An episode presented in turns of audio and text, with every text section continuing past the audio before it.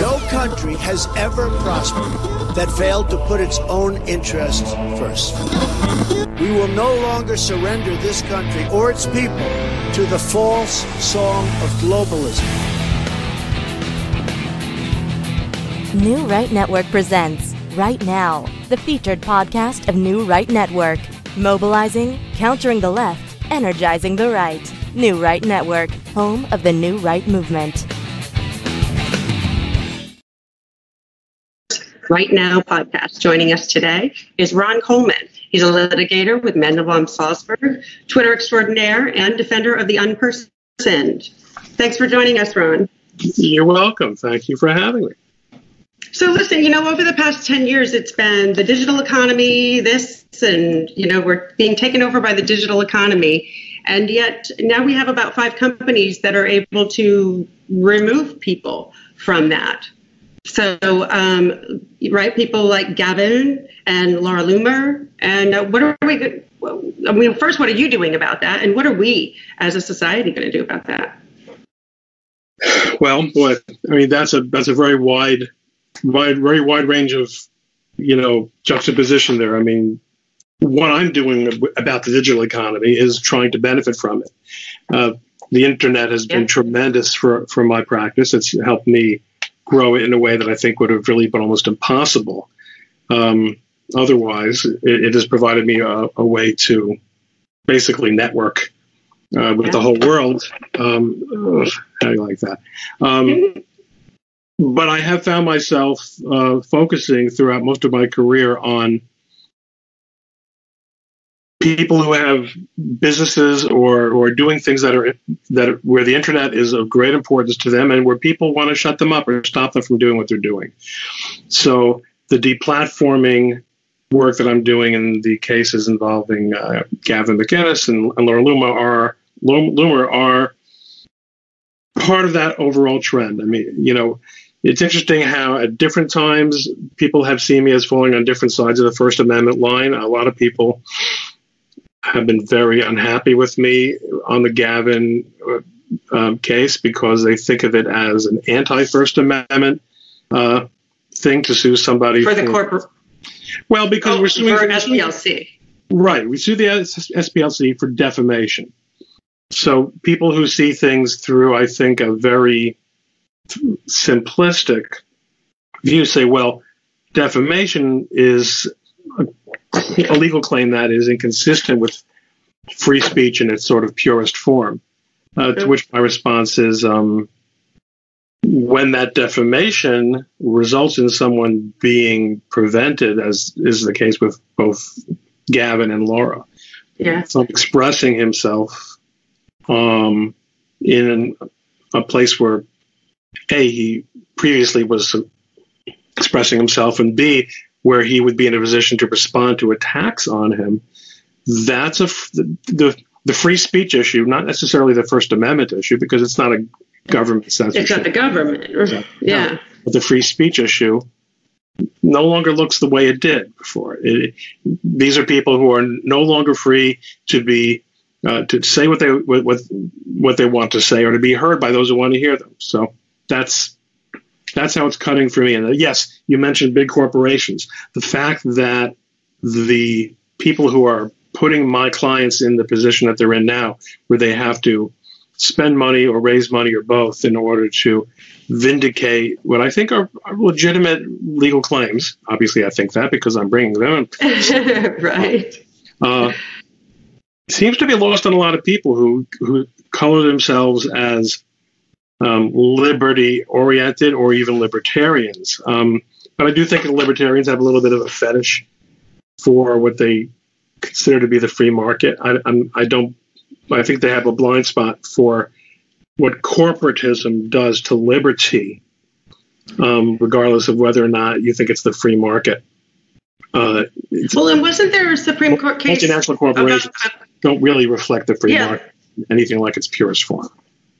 Right, and I mean, hasn't something like this been decided in the in the in the court case, the company town uh, case? I, I, don't know when it was, what, where they said that just the, the company owns this street doesn't mean that someone can't uh, be on that street and hand out flyers and right. Right. I mean, there. So is this so, similar to that or not? Well, it's interesting that you mentioned it. I mean, the, the, the cases involving company towns um, sort of have a funny history. And the, the, court did come out and say that and said, listen, people live here. It really is kind of a public, it is really a public square, notwithstanding that it's literally private property. But what happened when, um, over the course of the late 50s and 1960s is the Supreme Court really pulled back from that. Uh, whether or not I don't, I don't know the backstory. Whether it was because they saw it, you know, in sort of a legal uh, that sort of policy making role that um, really does is part of what the court does, whether we want to acknowledge it or not.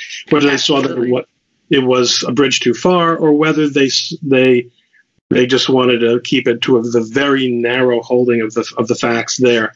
Um, that I, I I don't think there is any chance of the Supreme Court finding that that these uh, what are undoubtedly forums and what are undoubtedly public in a very sort of small p meaningful way um, are nonetheless absolutely entitled to, to, the treatment that the, the public, the literal, actual public square would would, would be getting.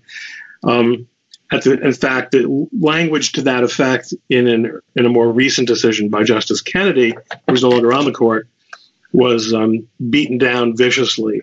Um, it was in a dissent, actually, or, or, or um, oh, I'm sorry, it was it was in a in a concurring opinion, and a number of uh, the majority uh, justices, including some of the important younger conservative justices, said relatively younger. In other words, not as old as Justice Thomas. um, said, said, no, not, not so fast. We're not. We're, we're really not interested in going there, and and it isn't really necessary for us to go there to to, to, to make this finding. I, I, don't think the court, the any of the courts, are going to be the ticket for free speech on uh, social media.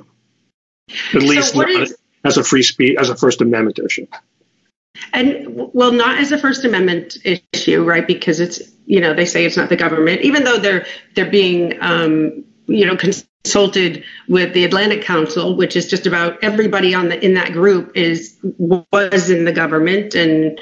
Um, and a lot of times they have a good say as to you know what's allowed to be said and what's not allowed to be said, what's supposedly hate speech and what isn't. Um, but so what how do you think this goes? Because this can't go on right? We can't we can't have google facebook and twitter deciding what is allowed to be said and what is allowed to be heard which is most important right? Because with their search algorithms and all the crazy things that they're doing holding down certain websites uh, you know filtering out certain opinions. You know so it's not a first amendment issue but what what is the solution? What what's the path legally? What's the path? Is it Congress? Because that's never going to happen. So, it, right? What is it? It's a good question. I mean, when we say it can't happen, sometimes that is a way of us saying, "I sure hope it doesn't happen." It, it, maybe it can happen. If it, um, you know, there is a scenario where it can happen, where it continues to happen, where um, good men's um, uh, fail to act and then we won't be able to have conversations like this. Uh, and not only will we not be able to have conversations like this and post them, we won't be able to have conversations like this because as of right now, these companies are already moving very much in the direction of monitoring private speech on their platforms. And even if it is only on a sort of statistical aggregate level, but the data is all there and the technology is there and the acceptance by us, the socialization of it is, is there as well. Yeah. That's the worst case scenario. Now, better cases include the. Um, I, I, think there there are, solutions are being um, attempted across a, a broad um, spectrum of approaches. On the one hand, there's the private litigation stuff that I'm doing and you know the, the the McInnes case and the Loomer case are very different, and a third case that might come in might be different as well, uh, and things that other lawyers are doing who are, are very creative. Um, one of us might find the ticket. Right. It isn't necessarily for for for every theory to succeed. Um, I mean, one of the things that I've focused on so far is the role of third party activists who have been the sort of outsource um, resource for the platforms to sort of uh, wash their hands of responsibility and involvement in making these decisions, although they are, I think, not uncomfortable with the decisions. But yeah, they, they just want to they want to have a yeah it wasn't our decision. It was right. Yes. It was. Look, what can we do? With the SPLC, they're they're America's heroes, America's sweethearts. Anti Defamation League, what could you know? They're against hate and in favor. No, that yeah. no one believes that anymore. I, I mean, I, I do be. I, I must say, I, I do encounter people who are not politically savvy who who do say it without irony, but anyone who's plugged in knows that these are merely political operatives, and and that's that's one approach. And the, and the ACLU too. That, that's another thing that's so disappointing in this age is that these these are institutions that you know really used to uh, be on the side of good, and now they're it's progressivism and rolling over anybody who isn't subscribing to that point of view. Yeah, people people um, have really, um, I think, got lost their enthusiasm unless they're really political for ACLU. I mean, they it seems that they really crossed the line on the uh, on the issue of protecting religious rights. They just simply don't consider that to be a part of the First Amendment in any meaningful sense, yeah. um, except to the extent that they consider it a religious right to not be in any way religious um, in any kind of public, uh, you know, public way. Um, so that's that's an approach or a couple of approaches. There is I think there are government, there are regulatory approaches, and I agree with you. I think anything on the order of uh, legislation is really unlikely. I think it was even unlikely when the Republicans controlled both houses. I mean, as usual, the opportunity was there to make major, major changes, and it, and it, it, it didn't didn't happen the way it should have. But it's still a gigantic political football. Congress is mostly in in the um, the mo- most of the things Congress does is political posturing these days and deal with stuff that's important to lobbyists. Um, yeah. Any meaningful, you know, the sense of these being deliberative bodies, I think no one really takes takes it seriously. I know that Senator Hawley is trying to, yes. to, get people to take it seriously. But he, I don't think he's even getting traction among Republicans in the Senate. Forget about the Democrats who are just. And it, isn't that crazy? That how are the Republicans? How do they expect to? I, I don't know. ever if their I, views and uh, in the views of their voters, which honestly though I think the Republican Party mostly hates the views of their of their voters anyway, right? So uh, maybe no. they're happy with because it's kind of the Tea Party thing. The Tea Party came up against the GOP, not necessarily the Democrat Party, right? I and so been, they're happy to shut them up. I've been I remained an activist, a Republican activist, like through the Republican um, National Lawyers Association, where I worked, uh, you know, uh, phone banks uh, election night in, 20, in 2016.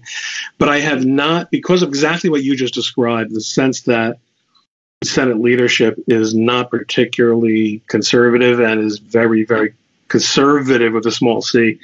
Um, I have, have, not paid dues to the Republican National Committee, you know, in uh, maybe 15, 20 years or something. Um, yeah. But short short of legislation, I do think there are regulatory approaches that are possible. And I've written about this a little bit and tweeted about it.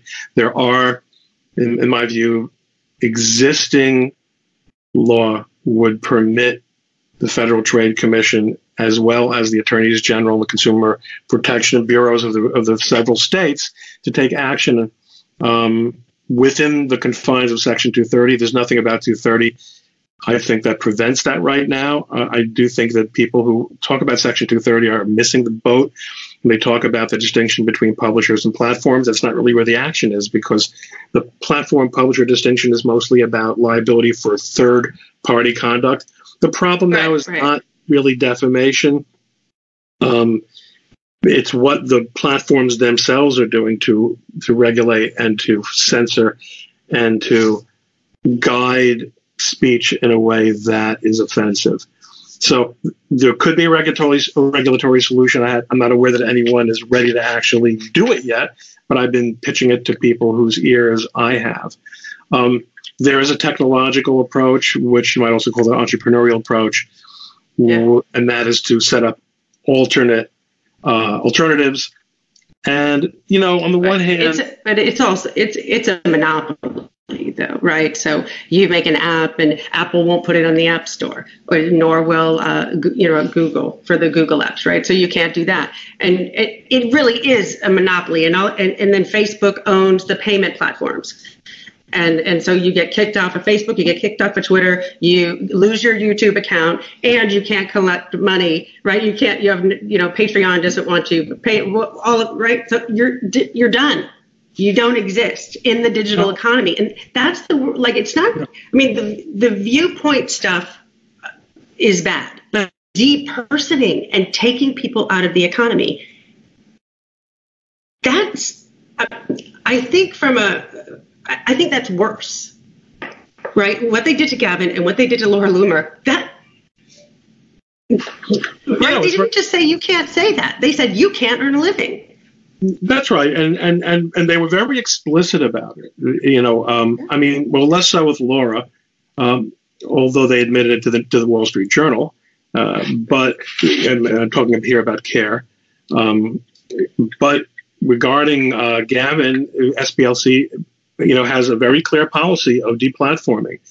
Um, people who aren't familiar with the change the terms program that is part of their strategy. You to just go to changetheterms.org where they list the groups that are involved and their their approach is we're going to take out of the public square and prohibit or make it impossible for those people to be heard or to, for them to raise funds. Not only people who violate the terms of service of um, uh, of the platforms, but they want those terms of service to be ex- uh, uh, terms of service to be extended to include banning over who you are, what else you've done. Um, which is basically what Facebook had already already did with, with Gavin. He, he was deleted from Facebook, and then it's a domino effect that cascaded its way through the other platforms because of the Proud Boys, um, not because but of anything Gavin did or said. I mean, how is Gavin more offensive than um, who's that shock jock in New York? What's his name? He just wrote a book. The guy, what guy in New York? Um, he, he's a shock jock, radio guy. Oh, shock jock, Howard Stern. Yes. How is Gavin more offensive than Howard Stern? Uh, well, you see, listen, Howard Stern got the message uh, oh, 15 or 20 years ago. He used to make fun of gays. That was part of his comedy routine, as it was so many other comedians. And he got the message that that wasn't going to uh, to sit well if he was going to be successful. So he, uh, as as much as he is and remains offensive, uh, he recognized that he could not be offensive in the wrong direction. And Gavin didn't get that message or, or got it and wasn't interested in becoming a success at the expense of his principles. Um, then again, I don't, you know, yeah, that's right. I mean, uh, Howard Stern. I'm, I haven't heard anything from Howard Stern. I don't. I don't listen to his programming. I have heard that he's become known as an outstanding interviewer, actually. Um, but for what it's worth, I think you and I both understand, but we need to convince each other of this.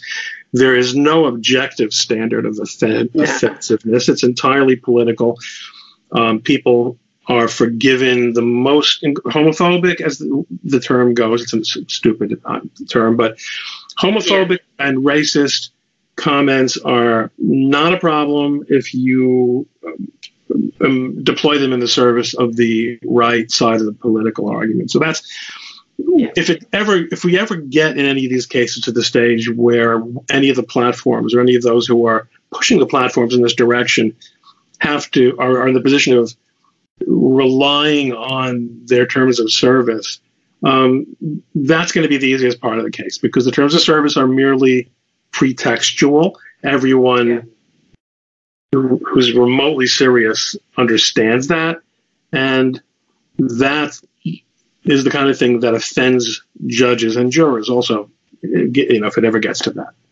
Right, right. And so, uh, where are you with these cases? Are, are we talking two, three, four years? Are we talking? Well, I will say that the Gavin case um, is is one that probably SPLC can't see any way clear to settling. Um, they have changed management, so there's a, there's a certain amount of forgiveness there if it, if it comes to that. But right now, we're waiting for the judge in the Middle District of Alabama, the federal judge um, who has that case, to issue an opinion on their motion to dismiss the case. And when that decision comes down, we feel pretty good about about um, our response to it, especially in light of the recent decision by the Second Circuit Court of Appeals interpreting New York law on the issue uh, in, in, the Sarah Palin lawsuit. Oh yeah, yeah. That, that's that. That was a great help to us. We believe that Alabama law actually applies in the in the, in the McInnes case. SPLC has argued that New York law applies. Our response that was that whichever state's law applies, we we have met the burden of demonstrating a prima facie case of defamation and of tortious interference related to, to you know sounding a defamation as lawyers say but the the um, Palin case really helps us uh, from the New York law point of view. Uh, so there's no way of knowing when a judge is going to decide on, and, and, issue an opinion. It could be before Labor Day, and it could be before Christmas, and it could be before before Memorial Day. Uh, so, right. low when we know from that point on, it would probably be, you know, on the, on the the next stage would be on the order of a year or so, I would think. Laura's case, um, there's been some procedural wrangling, and another uh, another version of that just went down over the last week or so involving a motion to not a uh, what's called the removal, which is to take a, ca- a, case out of state court, move it to federal court. We made a motion to remand, which says no, it belongs in state court. Technical stuff. It has why. Oh, uh, why? Well, the, they are taking the position that we sued Twitter, CAIR, and CAIR Florida. Uh, right now, Twitter's not in the case that may or may not be a final outcome, but they're they're not in the case anymore. So it's it's Laura and her company, Illoominate Media, which are both Florida entities, suing a Florida entity, CAIR Florida, as well as CAIR National. When you have a situation where both sides of the V, as we call it, versus um, are in the same state, you don't have what's called diversity jurisdiction. So you don't get to when there's no diversity jurisdiction. Diversity jurisdiction is um, a way for a, a, way to get into federal court. Um, uh, the concept is you shouldn't be home teamed. Um, if you're somebody from New York and you get sued in, uh, you know, let's say Georgia, and you want to feel you have a little bit more of a fair shake, the federal courts are a little bit further removed from the state courts because the judges are appointed by the president. So you can say, I want to hear, I want my case to be heard in federal court. But if you have citizens of both states on both sides of the case, you don't. You've got no home team advantage, right? right? So they said, well, you didn't really mean to sue CAIR Florida. To which our response was, no, we did. and so the judge is going to decide that. And so CAIR is in a, a, similar position here as SPLC, where the platforms are doing the, the unpersoning at the demands of SPLC and CAIR. Correct. Okay, interesting. And so um, does the defamation uh, case have more legs because there is the um, the because interference? because well, they can't make a living anymore because of the def- defamation. Yeah, it's not just yeah. you said something bad, but you ruined my income.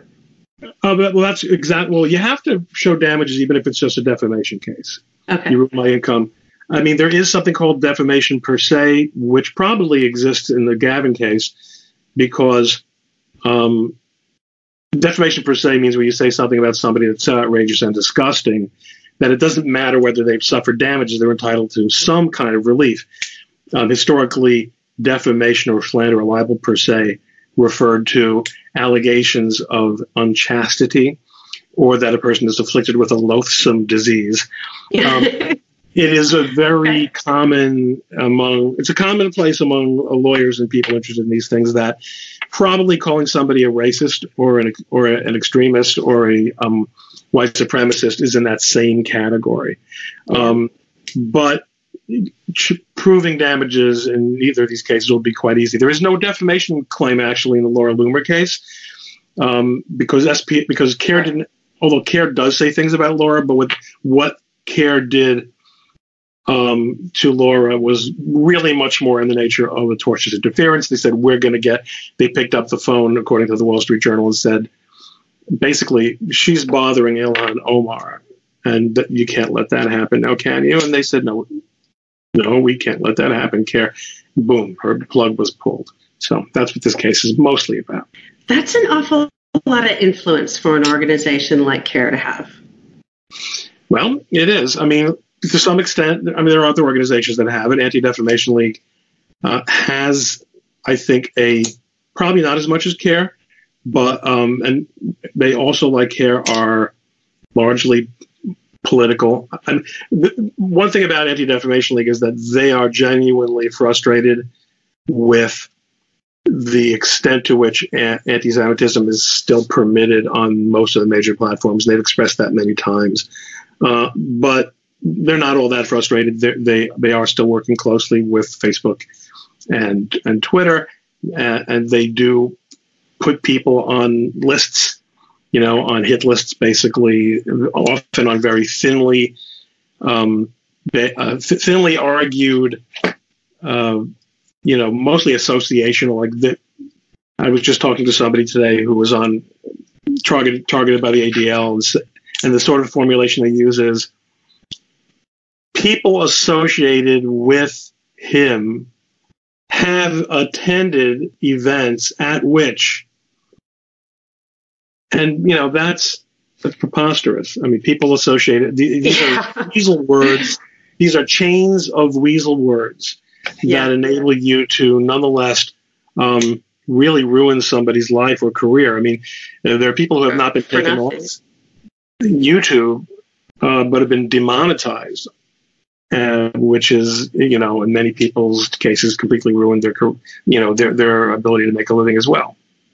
Right. When they invested the past decade in doing so on that platform, right? Oh, that's a that's a very. And the terms were that it was an open, and then, so they build a business, and then they're like, you're, you're, sorry, we're turning you off. Too bad. That's that's an extremely important point, and it's something that that in both cases we talk about, and, and also in the stuff that I have been writing and talking to people about in terms of consumer protection, is that mm-hmm. under normal circumstances, people who are in protecting consumers have no difficulty recognizing that when you induce someone, a consumer, now, consumer law generally defines a consumer as anyone whose relationship with a business is not a commercial relationship. That doesn't mean that money doesn't change hands, but what it means is that that person um, is dealing with the business the same way you and I would when you know, I, I, I, I used to run my own law firm. When I went to Staples to stock up on copier paper, even though I had a commercial professional in, uh, endeavor, uh, and even though I was paying Staples for the money, but I was a consumer. My, my relationship with them was was was was not a commercial one. Uh, right, in, right. In the traditional sense of commerce, it's a, well, it was commercial, but it was a consumer relationship. In any event, when you induce a consumer to make an investment in, in your service, yeah. in your in your business, and not only that, whether it, it, really doesn't matter that you don't pay to be on Facebook, you don't pay to be on Twitter. In fact, it actually cuts in the other direction because what's happening is, you, although you're getting obviously some benefits and, and you're getting free services, you're also why they why are they giving it to you for free? Because obviously they're benefiting from the content that you bring. And not right. only content, these content creators made YouTube money, right? They made YouTube what it is today. They do that. They have done that, and they also bring other people to the platform and keep other people on the platform, so they make it more and more valuable. So That is a right. that is an exchange of value. That is consideration, as we call it in contract law, and that means that you're, you're, you should be protected by the consumer law statutes. You should be able to to be treated as a consumer with respect to your relationship with that business.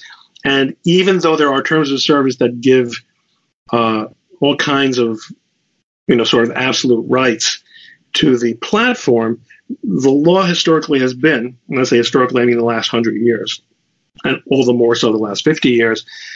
Consumer law will say we're, we're not going to enforce certain kinds of terms because there's an unequal bargaining position between you and the person, especially where you have, as you put it, essentially monopoly power or at least a extremely dominant power so that I can't just say, well, I got kicked off Twitter, I'll just go on Glitter. There is no glitter. There, there's nothing comparable to Twitter. So now so that's number terms of service issue number one is that consumer law historically is not all that concerned about the terms of service to, to, to, to, to, to a limit. What, what they're looking for, what judges look, are looking for, and, and regulators are looking for is, is there an abusive aspect to the relationship? And the second part of it yeah, is, is when your terms of service are merely pretextual and they're not fairly uh, applied and they're not evenly applied. Universally, they're, they're not actually applied. They're only there for an excuse. Right. So, so that makes them essentially of no legal relevance. That it, should be, it should be, it should be deemed that way. Um, so there's a lot to work with from that approach, and that is one of the other approaches. And then going back to, you know, your earlier question, the technological approach, you know, setting up a, a glitter, setting up a, another platform, whether it's Parler, whether it's CloutHub, whether it's um, uh, you know, any number of other things. Uh, these are nice ideas. You, you have the anti-competitive effects, as you said, with the App Store uh, and Google Play, and then you have also what are called network effects by economists, which means that even if even if they the, the, the market dominating companies were not acting in an uncompetitive um, manner, it would still be impossible to catch up because everyone is the network network effects means that basically every not only everyone in terms of consumers but an entire web of other subsidiary systems and businesses and, and aspects of commerce are already tied into the existing companies. So you think right. of any number of websites and services that you can sign up for, sign in using Google, sign in using Facebook. They're not about to make room for sign in using Ron Coleman's yeah. glitter. It's not going right. to happen, and and and that goes throughout the the, the, the system of finance, the system of uh, you know uh, um, back end. Um, it, it's it, the libertarian, the classic libertarian response to all this that well, no, start your own company, even if you accept these companies didn't in any way benefit from government policies or, or government money when right. they were being formed um, it's it's it's completely unrealistic as a matter of of, of economics. Yeah. No, and I joined all of those. I, you know, I joined CloutHub and and Parler and Gab and, but I never go on. Right. Everything is happening. I have you know on the existing platform. I have to make an effort because yeah. you, you, at the end of the day, um, for me, we got to support them. Yeah. Twitter, we have to support them, and not only that, I I, I want to have alternatives. Um, but on the other hand, Twitter is where most of the people I want to talk to are. Yeah. And I know that I can find lots of supportive voices uh, and friends on these other platforms, but I want to try to have some influence over people who don't already know who I am Same. or already agree with me. So that's kind of what's going on. Yeah. Yeah, and that's the good thing about Twitter is that you can find your way around to all kinds of people that disagree with you, right? And well, you can make, and you can have the conversation. They yeah, they are. hard to think of all those times when you click through to the word replies and then they just disappear. They're not there. They're not there. I see that all the time. It's like, oh, three replies. I'm like, what? Zero replies. Yeah. Yeah, it's terrible what they're doing right? We just, I, I, hate being treated like a child by, you know, someone in Silicon Valley. It's like, I don't care what this person says to me, I don't care if it's offensive. I don't care. I want to see it. I want to have my own interactions, my own conversations, and I mean, and that was just such a basic thing, you know, years ago, right? And I mean, I got on Twitter eight years ago. I loved it. I loved it. You could talk to so much from all over the world and uh, all kinds of different, and you learn things that you otherwise wouldn't, you know, from different people. And now it's just all, it, you know, it's it's still great. But I think it's still great. I spend entirely too much time. I mean, I'm on vacation now, so it's kind of my hobby. It's a staycation. You can see I haven't gone very far from from, from my office at home, but um, I will say that look, there are some aspects to the Twitter experience of the Twitter experience that I think regulation, uh, or rather, I guess you'd have to call it censorship, have improved. Uh, when things really got hot and I started getting a little bit more noticed three or four years ago, I was really bombarded with anti Semitic stuff, with really gross, really gross, uh, you know, death camp type stuff. And that, that's much, much rarer. Those, those accounts don't last very long now. Uh, and that's a big improvement. That helps a lot. I mean, now if you if you make it anti-Israeli instead of anti-Jewish and say almost exactly the same words in many respects, frequently, you know, they'll get away with it. But I am I'm not an absolutist in this regard. Uh, what what I think has to happen is, is, you know, Section 230 was meant to allow what we call today platforms to act as traffic cops and to keep really bad actors and harassers and you know the major a holes. Uh, I don't mean major a holes like Peter Beinart, uh, but I, I, I, I although he qualifies, but okay. You're right, but but I mean he, he's entitled to stay on Twitter. I mean, I you know, yeah, I know what you're talking.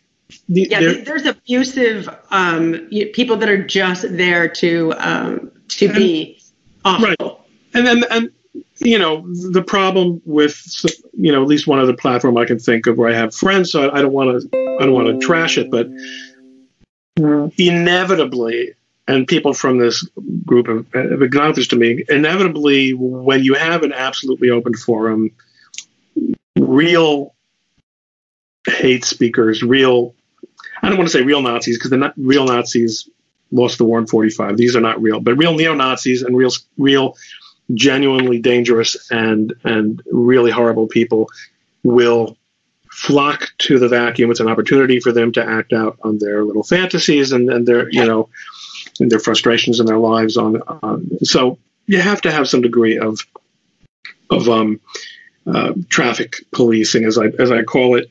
Even and, and you can you can you can also have one that won't have that, but then no one's going to want to go to it because it's going to be intolerable. You can only you know you can block people who interact with you unpleasantly, but that's only once you know who they are. And also, if they come at you hundreds at a time, which sometimes do. the damage is, is in your experience is done. So it's a legitimate concern, but the utter lack of even a concern about looking fair, and also the, the, the, this idea that the platforms don't have to explain themselves at all.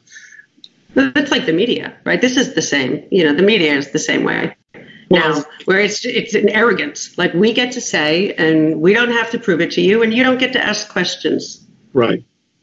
Right? So, it's I, so I you know I, I think that these all these things are things that are trending or that have the possibility of helping work things out helping helping improve this, the, the situation. I do think that there is look the social media summit which i attended um, was a political event. Okay, it was not a working event. We didn't sit around. A, a couple of people met. A couple of people. A couple of people did meet with the president in person. I did talk to him about uh, some of the things that were going on, and uh, the vast majority of us didn't have the opportunity to really speak to anyone other than ourselves. Although that was great because most of us would never meet in person anyway. But yeah. I wish, I wish he would have had more time for that. But it was important for the president to make a to put the public on notice that um, he thinks and that, and, and uh, that there.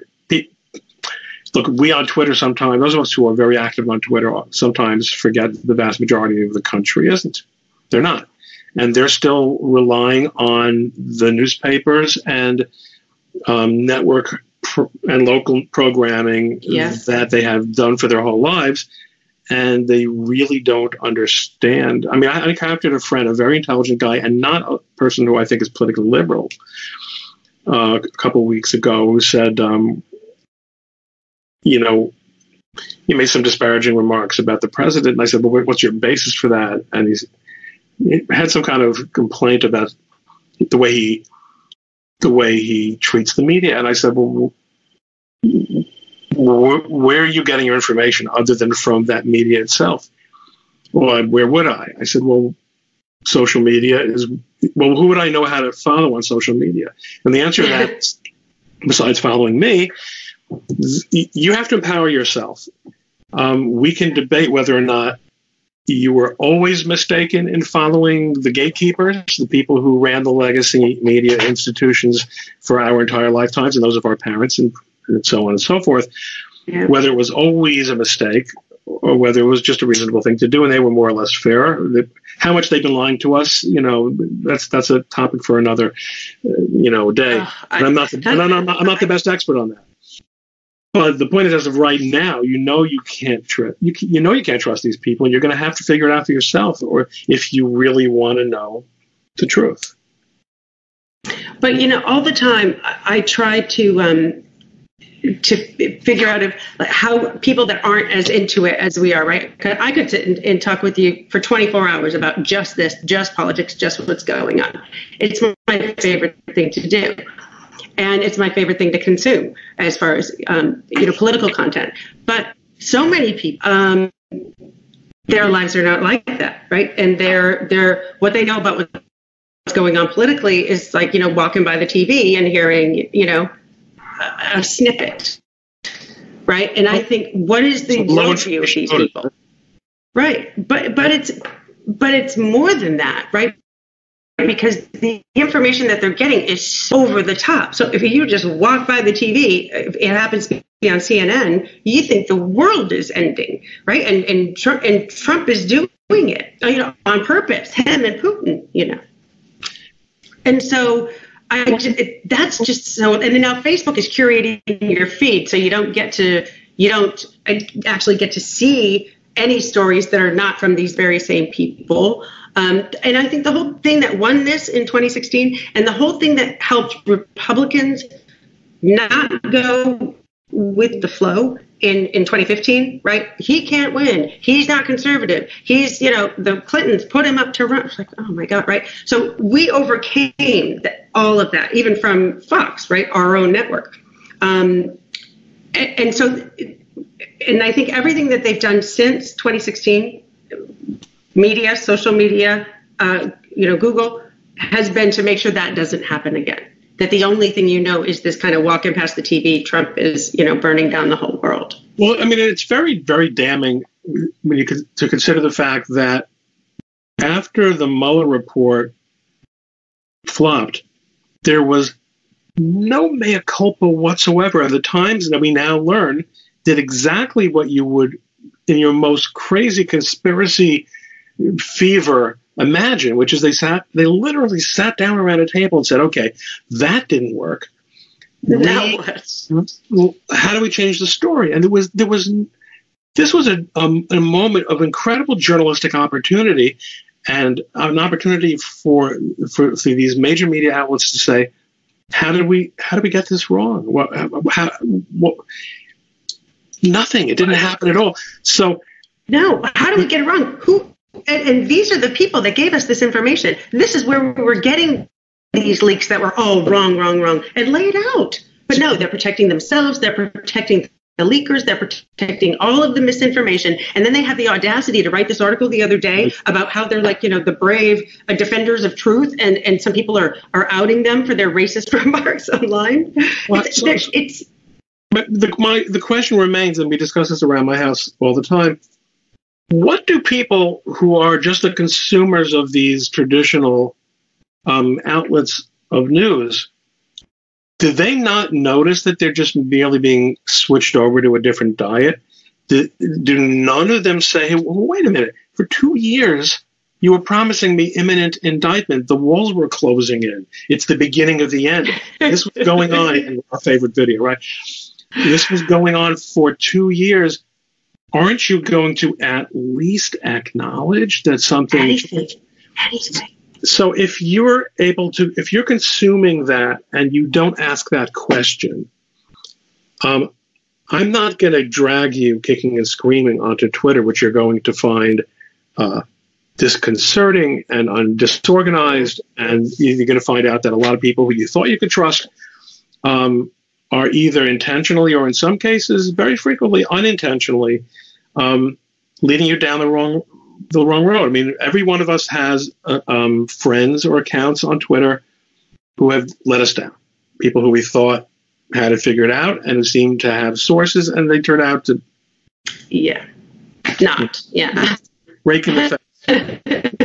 and that's on both sides too of the Twitter brothers. It's the left wing Twitter, Twitter, you know, conspiracy, and, and the right wing ones too, right? That's pretty evenly split. The people that are that come out with all of these theories and you know ticking clocks and, and such, right? I don't So- really. Statistically, I don't really know. Uh, you know, I don't. I don't know how how the, what the distribution really is. Yeah. So it, some of both. Some of both.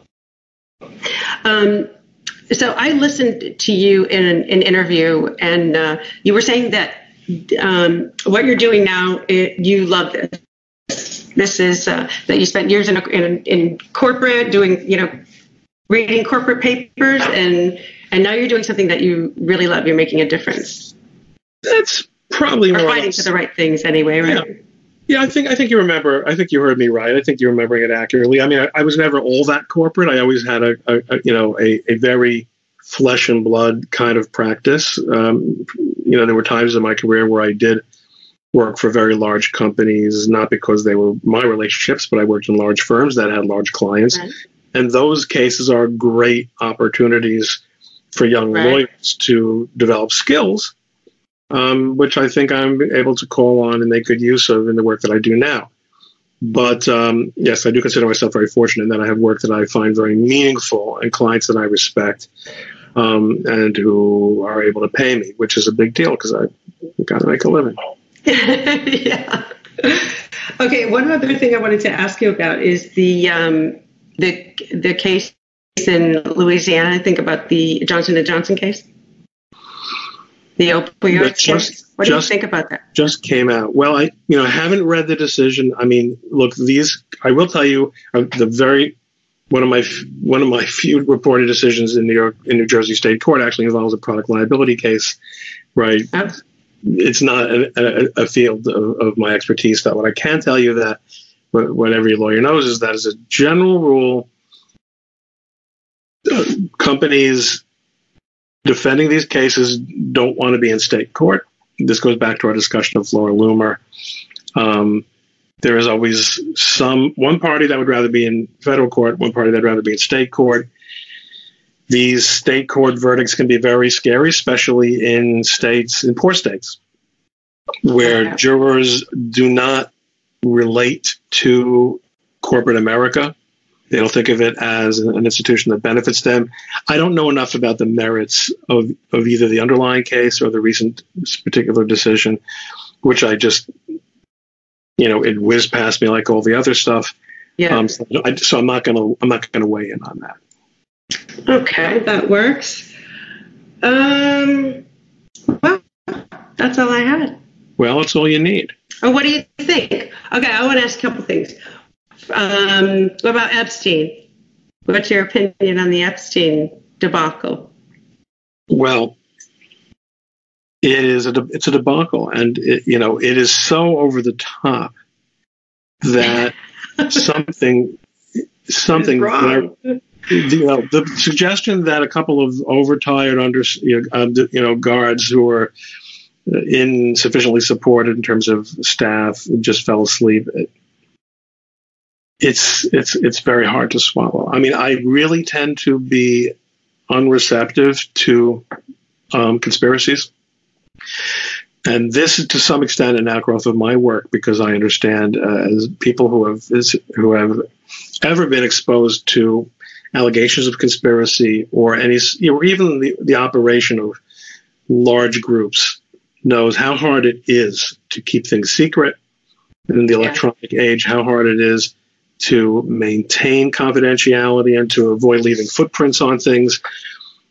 Um, on the other hand, when those who are responsible and who have are in the, the unique position of finding out what has gone wrong in a, in a system, I mean, look, the FBI serially deleting and quote losing um, data, texts, emails um, during the Clinton and the subsequent um, Mueller investigations, the IRS investigations involving the Tea Party.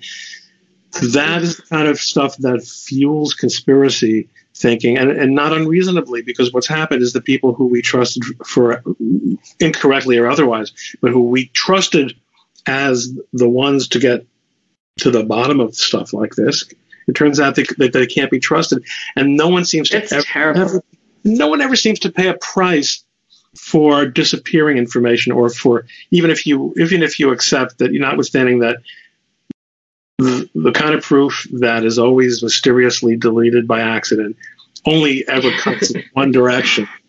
Um, no one is ever held responsible for this stuff. That's that's a gigantic problem, and, and it's something that I actually see the president as being in a position to do something about, and why he hasn't so far on that point, I have I'm, I'm very troubled by.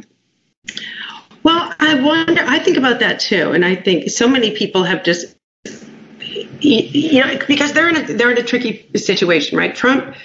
Um, can't be seen as going after and prosecuting his political enemies, right? Because that's how it'll be perceived. Um, and Barr, I think, is an institutionalist, right? I think he loves the institution. And I think that he wants to repair it. And that's probably a tricky, a tricky road for the both of them to walk, right? Because you start putting all the people that should go to prison, of course, too. What are you going to do? Try them in D.C.? Not guilty, not guilty, not guilty, right? Jury trial in D.C. None of these people will face any uh, then I don't know. I mean, it's not as if the deep state is filling up the jury boxes. Okay, uh, you know, juries do tend to be pulled from broader constituencies, but listen, that's not our problem. Our problem isn't jury verdicts. Our problem is people aren't being tried. People aren't being indicted. Right. People aren't even being fired. I mean, the idea that you know, a handful of top people at FBI were fired. Now, again, a lot of this stuff, people do tend to get very upset about the timing of things. Why is it taking so long? I have an instinctive uh, feeling that Barr really does want to and is able to get the job done. And I'm not going to second guess the timing until the time comes when it'll be obvious that I was suckered, you know, like Charlie Brown kicking the football. if that's the case, then what I can what can I do? I'll be in a re-education camp alongside with you and all my other friends. That's true.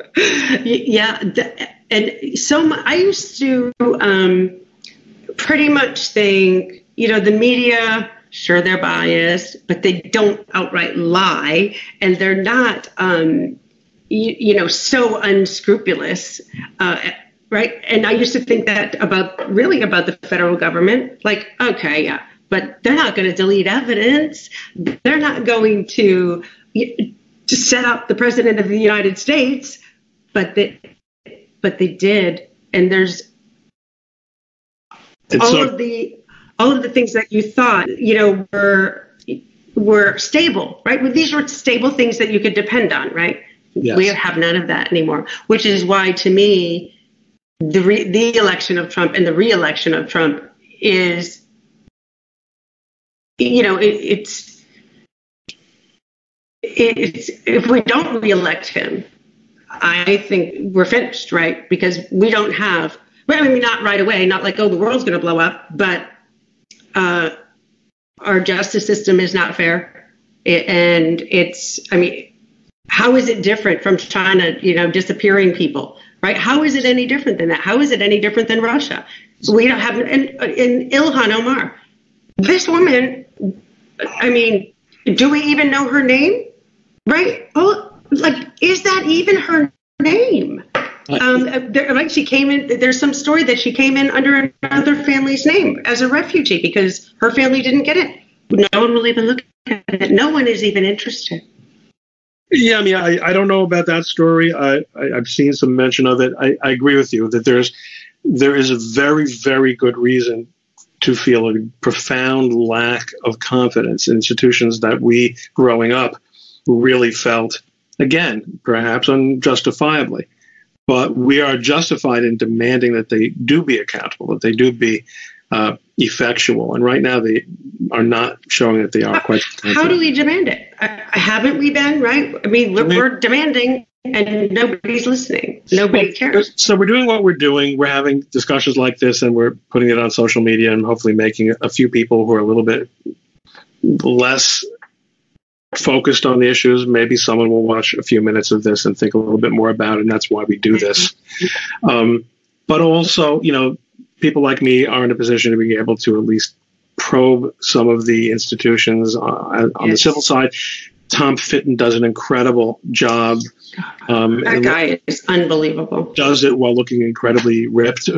Um, uh, of doing, but but it, it's it's rather depressing that he's doing things that should be done by journalists, and he's doing things that should be done by government, and he's doing them very well and very effectually. But effectively, it why? How, it's crazy. I don't understand it. But here we are. But at least, at least so far, there, you know, there have been judges seem to respect their work and to give them, you know, uh, a lot of credibility. And so they're doing, you know. Yeah, where they demand information, the judges are, and then they sue. The judges are siding with him quite a bit. It seems frequently. But then, you know, sometimes we hear about cases where a judge, uh, I, I you know, you remember about this time last year, a judge ordered the Justice Department to have all its Bulls attorneys take an ethics course because they were so inured to lying to the courts. I don't think that ever happened. I think I think I didn't, that hear about. I think that that was basically they you know they got the judge to back off from that uh, and probably was, you know a discussion was had not inappropriately but in channels that we're not going to do that. That you know there's no accountability, and, and if there's not going to be accountability, then whatever your constitutional rights and whatever you think um, your aspirations may be um, become meaningless because people will get away with what they're so so far have really gotten away with. Yeah, um, yeah, absolutely gotten away with it, and then. Um, and, and then some of the judges, though, too. Uh, the FISA court judges, these are supposed to be like you know, you think the Supreme Court, those guys are supposed to be principled and, you know, beyond reproach. And I think pretty much okay, except for John Roberts, I wonder about. But even um, Ruth Bader Ginsburg, I have respect for that woman.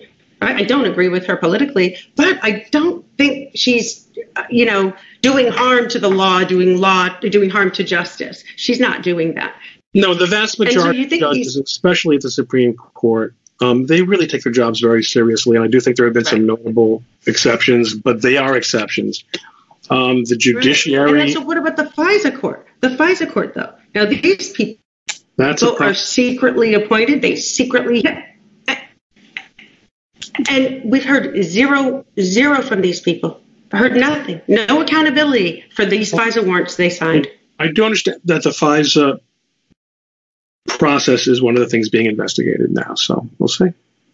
Yeah, hopefully. And then I noticed too, um, really right after all of this was coming forward, the Republicans rushed to to redo the uh, the the law that allows this, right? Because if they had waited, they wouldn't have gotten it and they don't deserve it. I don't think any of these, I don't think they should have it. And I understand it's supposed to keep us safe from terrorism, but it's not keeping us safe from government, who arguably are doing more harm in this country right now than, than terrorists are. Well, I do think that there's a gigantic amount of tr- problem with the extent of prosecutorial power and discretion, not only in the FISA courts, bread and butter prosecutorial discretion, um, uh, the fact that there are so many things that so many people could be charged with at so many times, and that you know they could drop the hammer on almost anyone anytime. I still remain very troubled by what happened with Michael Cohen, who is obviously a heel uh, and a very uh, you know a scoundrel. Yeah. But how it was that attorney-client privilege was so readily pushed aside there. Yeah. And I don't understand why the president let that happen. But when I say I don't understand, I'm not using it rhetorically. I'm saying I do not understand, meaning that I might come to understand. Maybe, maybe facts will come out at some point in history. Maybe not even during this election cycle or the next one, but maybe someday I'll understand. As of right now, I don't understand. But what do you mean?